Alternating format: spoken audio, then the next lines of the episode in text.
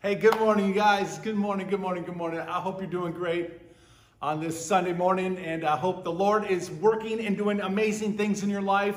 We are talking about getting in the game. We've been on this topic now for uh, several weeks, about uh, two months actually, and today is our final, final message in this series called Getting in the Game. I hope you are more in the game today than you have ever been. I hope you are more aware, more conscious of what God is doing around you and in your life and through you and where He's brought you and where He wants to take you. That's more important than anything. It's not where you've been, but like where are you going? Where is God taking you? And are you in the game, on the field, serving the Lord? We talked about the big picture, right? The big picture. The first few sermons were about two teams God's team, Satan's team, the world's team, all anything outside of what is God's and a commitment in faith to Jesus Christ. Anything outside of that is the other team. There's only two teams. And we've been talking about the nuts and the bolts the last bunch of weeks uh, in the game, on the field. When you're when you're going at it, you're grinding away. You're trying to serve God. You're trying to reach the world. You're trying to live your faith. You're trying to honor God in the way that you walk on the earth you know, the nuts and the bolts of living on this earth for the Lord. And so we're going to wrap up the series. Got a little test for you, real quick. Real quick. Uh, of the nuts and the bolts sermons that we talked about. First of all, we said Esther was willing to do what? What comes at a price? Great teams need what? We play by what? And last week, sharpen your blank. So Take a second, figure them out. The first one is Esther was willing to take one for the team. Remember Esther, willing to lay down her life to save her people. What comes at a price? What comes at a price? Freedom to choose God comes at a price, right? Our freedom to be able to shift onto God's team came at a price, and the price was the blood of Jesus and in the blood of Christ and through Jesus, we can enter onto God's team and be free. We can be free. Great teams need great captains. That's what great teams need. Be one of God's great captains on the earth. And the, the, the fourth one is we play by God's rules. We play by God's rules, not the world's rules. We play according to the Word of God. This is God's rule right here.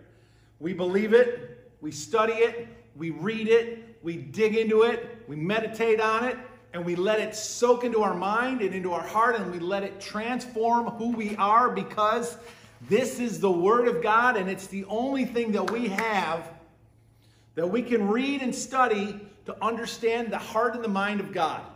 The Holy Spirit helps us, the church supports us, and we go out and we live for God, but it's the Word of God. We play by God's rules. And the last thing is sharpen your tool, sharpen your gift, sharpen your gift. That's what we need to continue to do, the nuts and the bolts of the game. Finally, when it comes to the nuts and the bolts of the game, here's the bottom line. The last thing I want to share with you on this sermon series is this our primary goal in the game, on the field, in our position is, can you guess what it might be? I'll give you a hint. I'm wearing. Make Jesus famous. That is what we are striving to do. Make him famous in our life, and then make him famous so that the world will come to know Jesus. Our primary goal is to make Jesus famous. Make him famous. I want to show you a little video. It's a six minute video. I think you're going to love it. Just kind of take it in, listen to it, and um,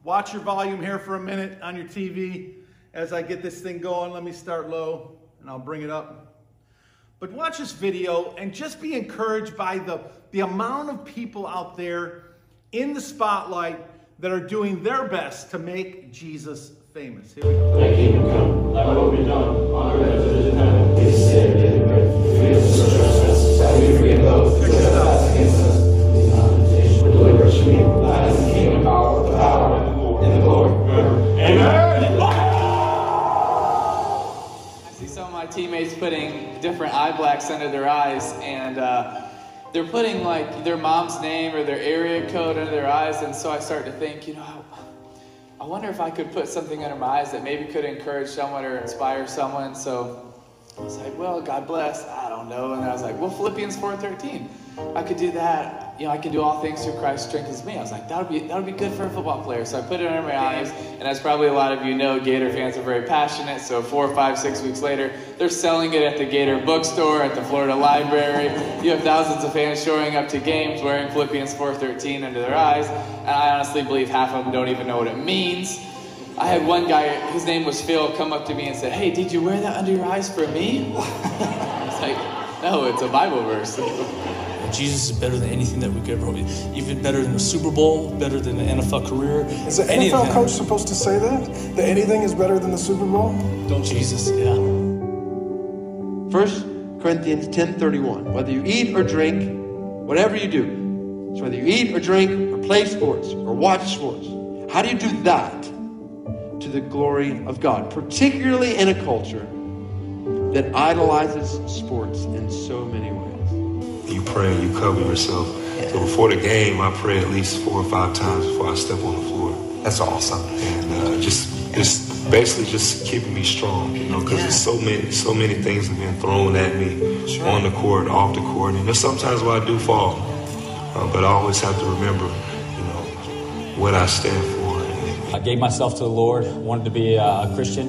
2004, when I got married, you know, I kind of went away from it. Went, went to the University of Georgia um, 2004, when I got married, two months later, me and my wife, um, who grew up in the church, got baptized together, and then um, and then I kind of went away from it again. But then it grew more into it when my my caddy yelled at me a little bit, and um, so I've been stronger. I've been getting stronger in my faith and reading the Bible more and more. And um, and then second, I got to thank uh, my Lord and Savior Jesus Christ.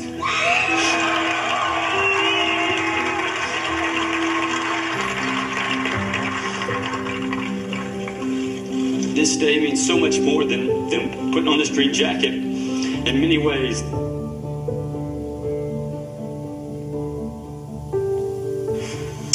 All right, so technical glitch there from Augusta National, but we will bring you much more. As I was getting ready to run out of the tunnel, I really felt like God was putting in my heart to change the verse. I was like, really, right now? And but I realized that if we won, we'd be playing a national championship on one of the biggest stages that I might ever get, and so that would be the right opportunity to change the verse. God kept bringing it to my heart, in my head, John three sixteen, because it's the essence of our Christianity. It's the essence of our hope. For God so loved the world, He gave His only begotten Son, that whosoever believes in Him will not perish but have everlasting life. It's what gives us hope as Christians. So I decided to go with that. And what goes into a streak to get you to the level you've been at over these last 12 games? What goes into that, Kevin? My God. That's all I can say. Jesus Christ. okay, thank you. You don't have nothing to do with it. Nah, nothing. It's all him. Thank you. Mike. That's Jesus. Jesus has always been there.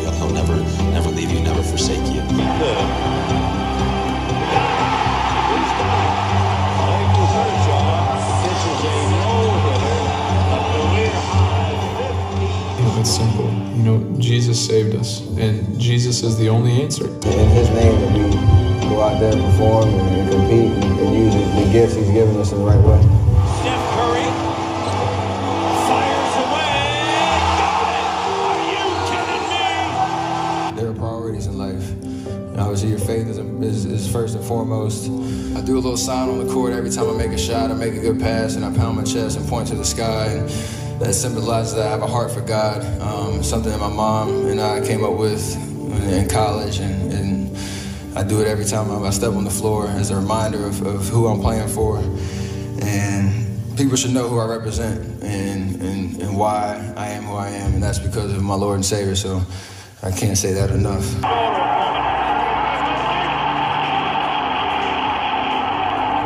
I went back to the dressing room, and as I was walking back and forth to cool off, started thinking, who cares about a stinking boxing match when I got money, I got cars. I said I could re- I could retire now and die. Die. Couldn't fight it. It just started dominating my conversation. I realized I was about to die in a dirty old dress room with all those homes I had. Right within my thoughts, I heard a, I heard a voice say, You believe in God. Why are you scared to die? And give money to charity and for cancer. And the voice answered me right back, I don't want your money, I want you. And I remember tears coming down because I knew that was it. My leg gave out on me. And I said, and I said, you just witnessed a miracle and you won't believe it. When they rushed me to intensive care, I lost a boxing match, but I was where I wanted to be in life. And I've been telling that story since. Hey, Coach Meyer, can I talk to you for a second? He's like, yeah, how you feeling? Your arm good, leg good? You ready for the game? I was like, yeah, I'm good. Uh, you know the verse I wear in my? He's like, yeah, Philippians 4.13. I can do all things through Christ strengthens me. I love it. I I'm going to change that verse tomorrow night. What? What are you talking about? You can't change that verse. That verse got us here. Uh, didn't get us here. So after a couple minutes of explaining it to him, he totally was supportive and understood. And honestly, after that, I didn't even really think about it. I just went out there and tried to win the championship game. We were blessed to win. And two days later, I was at Ballyhoo Restaurant in Gainesville, Florida with me, my mom, my dad, my aunt, and um, Coach Meyer. And probably some of you have been to Ballyhoo. So I'm just sitting there eating a grouper. And um, Coach Meyer gets a call. And he's like, uh-huh, uh-huh, uh-huh. All right, bye. And I was like, who is that? He said, that was Steve McClain. Here's our PR guy at Florida. So what do you have to say? He said, did you know that during that game, 94 million people Googled John 3.16? And honestly, my first thought was, how the heck do 94 million people not know John 3.16? Oh man, good stuff, isn't it? To make Jesus famous. And it's uh, it's so cool to see so many people trying to make Jesus famous, just to make him famous. Uh, Tim said 94 million people Googled John 3:16 during the championship game because he wore it under his eyes. A simple little gesture like that from a guy who's in the spotlight and 94 million people Google that passage of scripture. That's the littlest ways that we can make Jesus famous, but, but have such an amazing impact on people all around us. Believers all around the world are trying and striving to do this, to, to make Jesus famous because they know that on God's team, on the field, in the game, taking up your position means that we are going to broadcast in every possible way that Jesus Christ is Lord. He is God. He is our Savior. He is the one that's coming back for us. And that we all need Him to, to, to forgive us of our sin and draw us close to Him. I love when people in the spotlight, like these guys, use that platform to shine for Jesus. You know, they don't back down. And when the pressure's on or they get cut off, the TV cuts them off because they don't want to hear about their faith. They don't want to hear about Jesus. They don't care. They're going to talk about Jesus anyway. I love to see right now in the Olympics these, these champions from America and from other countries who are not afraid to say, My Lord and my Savior got me through this, not in just some trivial way, but because they are living their lives for Christ and they're not afraid to tell the world that Jesus got them to where they are. That's making Jesus famous. And you know what? Every one of us, no matter how big or how small you are, how old you are, how young you might be, every one of us have a platform. We all have people around us. You might not be in front of thousands of people. You might not be a professional athlete or a rock star, but you have people. We all have people around us, and they are looking at us. There are people that you see every week, wherever it is you go throughout your town, your community. You see them, and they are watching you. Our job is to lift up the name of Jesus so that he gets all the attention because primarily because we understand that the world is lost and they are in need of a Savior, and only Jesus can save them. Only Jesus. And so, above money, above all the other things in this world, Jesus is what everybody needs. We don't all need to be rich. We don't all need to be athletes. We don't all need to, to go out and invent something and become the next Einstein. But we all need Jesus. And those of us who have come to know Jesus have a responsibility to go and share Jesus with the world. Well, Peter and John I want to share a little story out of Acts chapter 3 and 4. You might want to turn there in your Bibles. I'm going to fly through Acts 3 and 4. But Peter and John, they did this. They made Jesus famous. The setting is very simple. In Acts uh, chapter 3, Peter and John are going to the temple in the time of prayer. And they are doing, they're going around just like Jesus did. They're doing exactly what Jesus did. They're just going out and about, they're rubbing shoulders with people, and they're waiting for opportunities to present themselves. They aren't necessarily beating down doors and making opportunities happen, although we should probably do that at times but they aren't doing that. They're just they're just doing what they're supposed to do. They're engaged with the community. They're out there on the streets and they're looking for opportunities to come their way to make jesus famous right? To, to stand by doing what jesus did. That's what they're doing. They're doing what jesus was doing just like just like we should be doing what jesus was doing. Going out rubbing shoulders with people. And so they go to the temple at the time of prayer, and sure enough, there's this lame guy there, and he's sitting at the gate called Beautiful, and he's begging for money. That's all he can do. He can't move. He's been lame since birth. And that means he, he can't use his legs in any way. So he just sits there begging for money. Verse 6 Peter and John recognize him sitting there, and they proclaim to him that Jesus Christ is greater than silver or gold. They say, Silver and gold we do not have, but what we have we give to you. And in that statement, they are saying God over money, God over money, because money represents everything in the world money, value, uh, gold and silver, and all the, the items that we like to have cars and boats and houses. All those things take money. God over money. They say, Silver and gold we don't have, but what we have, we're going to give to you. And so they, verses 7 to 10, they, they heal this man. They take the man. Peter and John reach down, they pick him up by his hand, and they help him to his feet. And he stands up, and his ankles are straight, and his legs are straight, and he is instantly healed through faith in Jesus Christ. The impact on the man is this the man goes around following them, jumping and praising God in the temple courts. All the people see this guy jumping and praising God, and they all realize this is a guy that used to beg outside the city gate. What in the world has happened to him?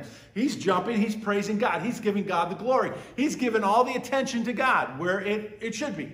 And the impact then on the people who now see this is that those who saw it were filled with wonder and amazement because Peter and John are making Jesus famous. First to the one guy. And then God uses the miracle to the one guy to impact the entire city, all the people in the temple. Verses 11 to 16, Peter gives credit to Jesus. He says, It is Jesus who did this. Don't be surprised, he says, that God is able to heal. Why would you be surprised that God can heal? Of course, God can heal. We did not do this, you know, in and of ourselves. Peter says God has just used us. God is the one who did this. And so they proclaim the truth about Jesus and his Father in heaven. And they are, and, and then he tells them that the Jews, he says to the Jews that you are guilty of crucifying and executing the Son of God, the Messiah. You guys crucified this one that we're proclaiming about. But it's in the name of Jesus.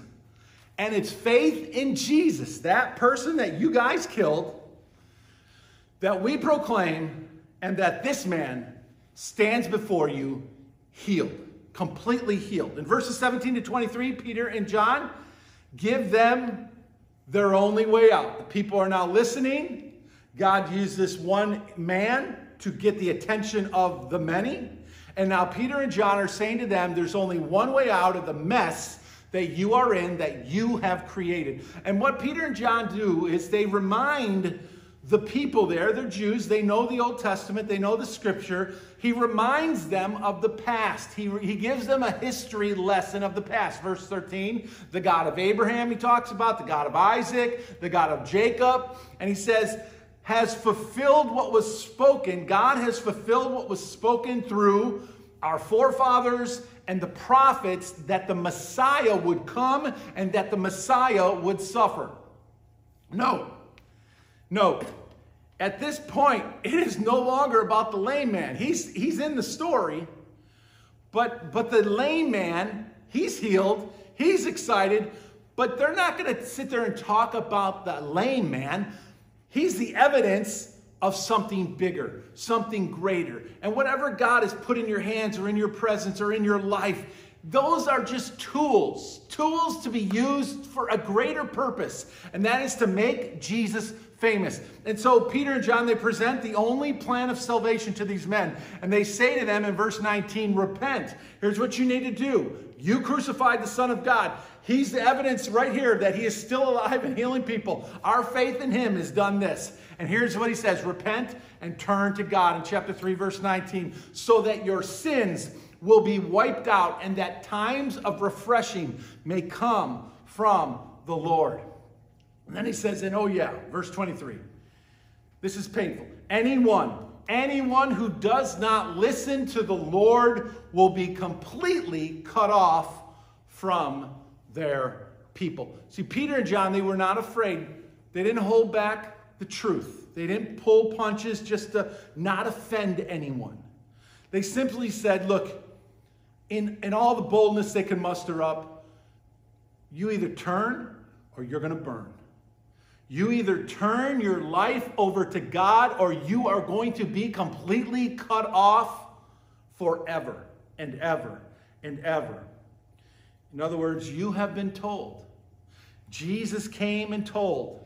John the Baptist came and told. The prophets told. The forefathers told. Everyone has warned the, the world, all of mankind, that if we don't get right with God, there is going to come a day where the sheep and the goats are going to be separated. And you're either going to turn now and go to God and face God and submit to God, or you are going to be separated from God for all of eternity. In verses 24 to 26, he says, You, you Jews, Peter and John say, you Jews claim that you are the recipients of all of God's promises. You know, you claim that you are the children of God. You are Israel. You are the Jewish nation. You are God's chosen people. That's what you claim. And he says, well, if that's what you claim, all of the prophets spoke about Jesus and these very days that are, we're living in right now, in the days of Jesus and all that happened to Jesus. And furthermore, your forefathers, Abraham, all the forefathers spoke of Jesus or the Messiah and these final days as well. And then Jesus came to you to turn you from your evil ways. But you have missed it all. You have ignored all that God is trying to do for you. You have dismissed him. You have dismissed him so that you can live the way you want to live. And the way that you want to live is not in line with the God of all creation who made us and sent his son Jesus to us. In chapter 4, the first four verses, the religious leaders now, they come into the scene. Okay? Up to now, it's the lame man, it's Peter and John, and it's the crowd. Peter preaches to the crowd. Now the leaders come. They're probably standing in the shadows. Now they approach Peter and John, and, and guess what? They are greatly disturbed because they are hearing Peter and John preaching about Jesus. Now they thought they executed Jesus. He's gone. He was buried, and now they're preaching about Jesus after the, the death, burial, and resurrection, and Jesus ascends into heaven. And now they're continuing to proclaim about Jesus, especially and the resurrection, that he is no longer dead, but he is alive. And that's what they're preaching. That is the heartbeat of the message. Is that our Savior died and rose from the dead. He is no longer in the grave. He is alive forever and ever and ever. And eternal life is found only in him because he's the only one who has ever done this. And they are greatly disturbed and they seize Peter and John and they put them in jail because they don't know what else to do. But the problem is, it's too late. The word has gone out, they're preaching Jesus, and 5 5,000 people who heard the message believe and come to know Jesus Christ as Savior. In verses 5 to 7, they questioned them more. In verses 8 to 12, Peter preaches now to them. And so God has used this one. John 3:16, 94 million people Google. Peter and John go into the temple, heal this blind, lame guy, and now they've had the opportunity to preach to all the people in the temple, and now they're preaching to the religious leaders about Jesus. In verse 13 to 17, they see, chapter 4, if you're following along, they see the great courage of Peter and John, and they note that these are just unschooled, ordinary men. These are, these are not scholars. These are not like Pharisees. These are not like people of, uh, that have studied the scriptures. They just note that they have been with Jesus. And their wise and their knowledge and their power is unmatched. But they are astonished at these two because they knew that they had been with Jesus. And then there's this guy, and he's standing there, and he's completely healed. This is the guy that they knew was a beggar from birth. He's always been there begging. They go by him all the time. But now he's on his feet, he's healed, and he's doing great. And because of that, they are silenced. They don't have an argument. They got nothing to say other than make up stuff. What will we do? And so they, they send Peter and John out of the room and they talk among themselves and they're, they're asking themselves, what are we going to do with these guys? Look at the crowds. The crowds are following them. They're, they're very, they have, they are making Jesus famous. And because of it, we got to be careful what we do with them. So they decide, here's what we're going to do. We're going to threaten them. We're going to bully them and tell them they better stop talking about this Jesus. Knock it off. In verse 18, they call them back in and they command them to stop. Stop preaching in the name of Jesus. And then in verse 19, verse 19 of Acts chapter 4, Peter and John reply, Which is right in God's eyes, to listen to you or to listen to him? What's right in God's eyes for you and me? To listen to the world or to listen to God? What, what, what's going to be our choice? Peter and John are saying, Look, we have a choice to make. You could kill us if you want, or beat us, or flog us, or whatever you want, nail us to a cross. You might could do that. But we have a choice to make regardless of what you do to us. And that is, are we going to listen to God or are we going to listen to people, to men? And every one of us have the same choice to make every day of our life. And look what he says You be the judges. As for us, for me and my house, Joshua said, as for us, we cannot help speaking about what we have seen and what we have heard. We cannot help talking about this Jesus who has changed our life so dramatically, who has pointed us in the direction of heaven and given us hope beyond any riches of this earth. We have a place with God forever. There is nothing you can do to us on this planet that is going to take that away or be more important than that. You can do what you want to us, but we are going to obey God and we are going to speak up about Him until the day we die. So in verse 21, they threaten them more, just like they said they would do, and they let them go because one, all the people were praising God and they couldn't deny that, and two, the man that they healed was standing right there in front of them. The religious leaders were stuck in their own pride, they were stuck in their own agenda, and they were stuck in their own sin. Don't be stuck. Don't be stuck like them. So then these guys, Peter and John, what they do is they exemplify for us. They are perfect examples of how to make Jesus famous. That's what they show us that, that it can be done. That if you will be brave and you will be full of faith and you'll trust God and you'll just be out there, look for opportunities, and then take them and speak up for the Lord. God will do amazing things in your life. And, and here's a word of warning to all of us we need to brace ourselves. We need to brace ourselves. If you are going to stand tall in this world for Jesus, if you're going to draw a line in the sand and say, I will not participate in the sins of the nation any longer. When you decide you're going to do that, all these companies that are supporting anti God stuff, all this, this mess that this nation is moving toward, and all of the companies that are supporting that agenda.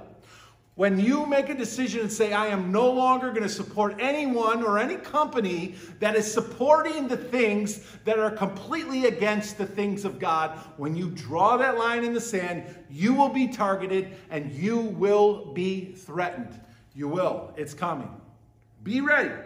Brace yourself stand your ground, and be ready to make him famous, even if it's at your last breath. Right? No matter what they may do to us, no matter what they take away from us, no matter where we end up, it doesn't matter. We're going to hang on to Jesus and we're going to make him famous with every breath that we have. That's what Peter and John were doing. That's what so many others have done, made him famous. You guys remember uh, Shadrach, Meshach, and Abednego back in the Old Testament? Remember, they, they made God famous, and they had to go through fire to do it. Literally, fire to do it. Remember, the king made an edict that you will, he got tricked into making this edict against these little Jewish boys, Daniel and Shadrach and Meshach and Abednego. And the king made an edict that when the music sounded, you will bow down and worship the statue that Nebuchadnezzar had erected that looked like him.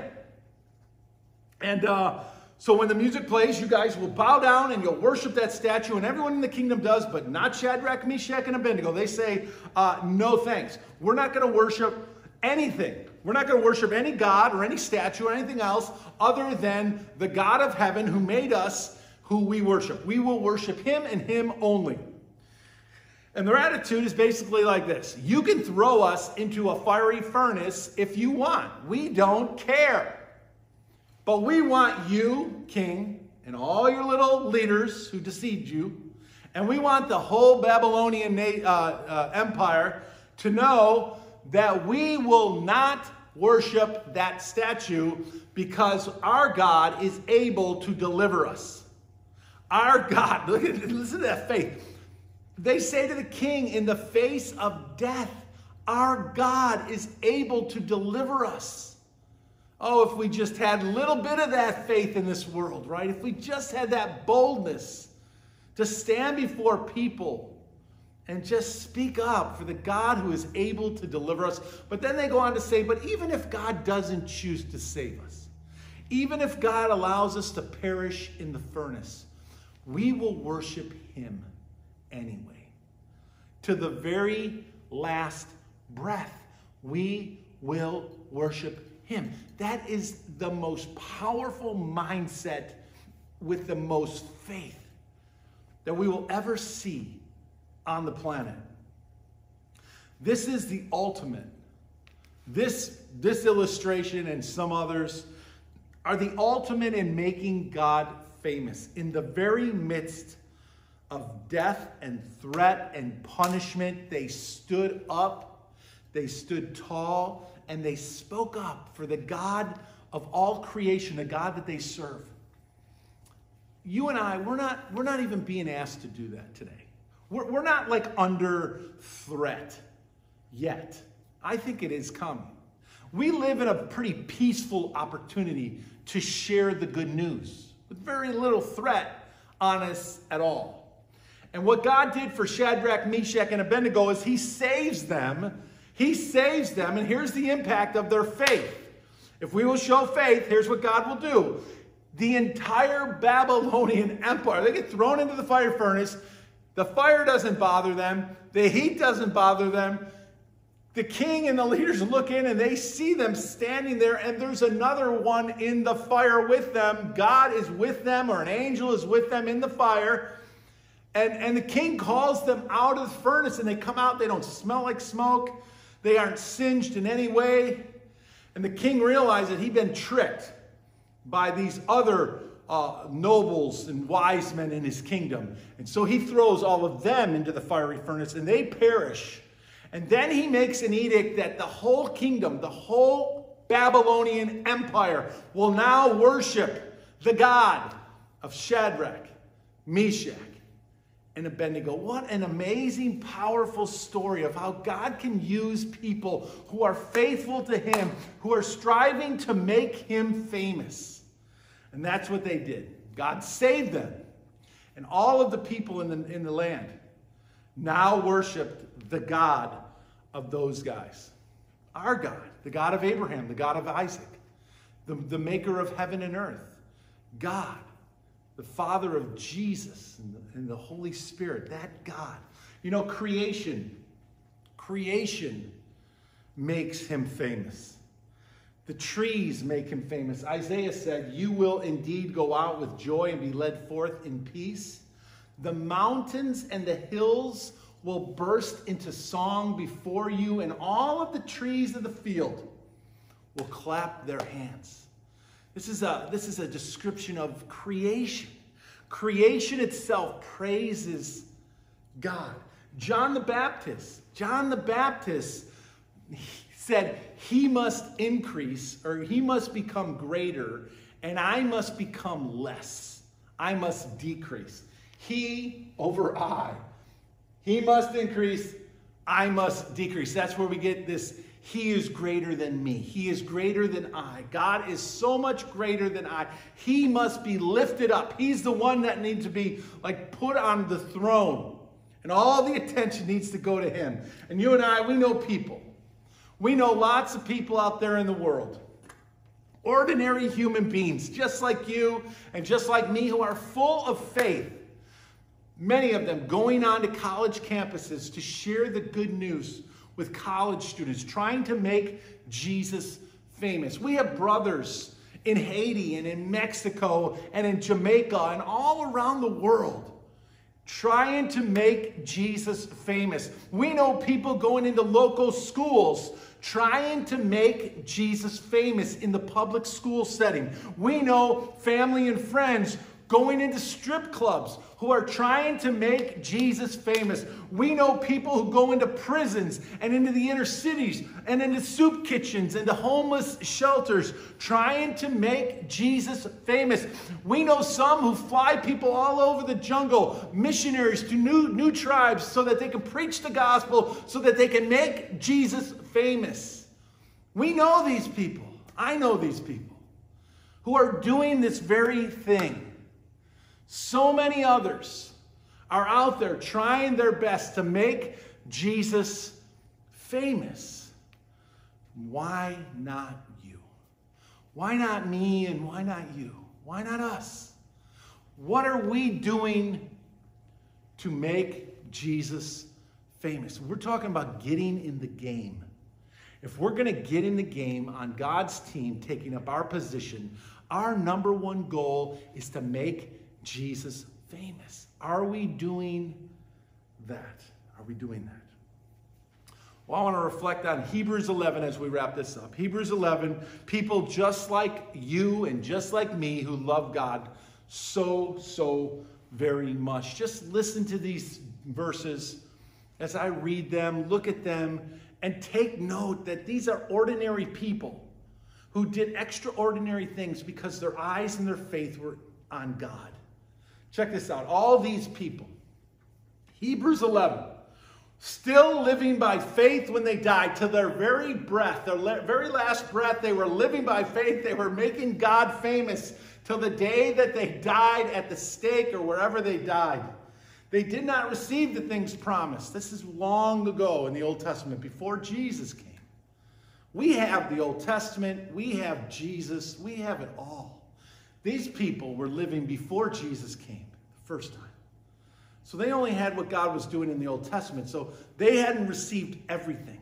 We have. We've received it all. They did not receive the things promised. They only saw them and they welcomed them from a distance. They spoke about the Messiah, but they never got to see him, admitting that they were foreigners and strangers on the earth. That's what they saw. That's how they saw themselves. We don't belong here.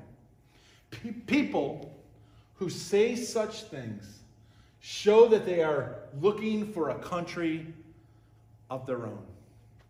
This is incredible. These are faithful people who realized that this world was not our home and the stuff of it was junk.